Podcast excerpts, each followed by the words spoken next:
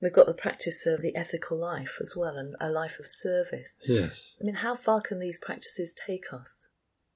Well, they can take us a very long way, especially service, I would say, because service suggests self abnegation. You're concerned with other people, you're not concerned with yourself.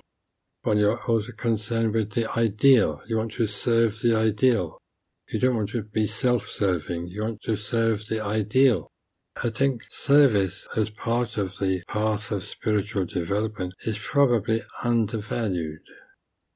In the uh, traditional Buddhist world, say in the Theravada, there's a lot of emphasis on serving the monks.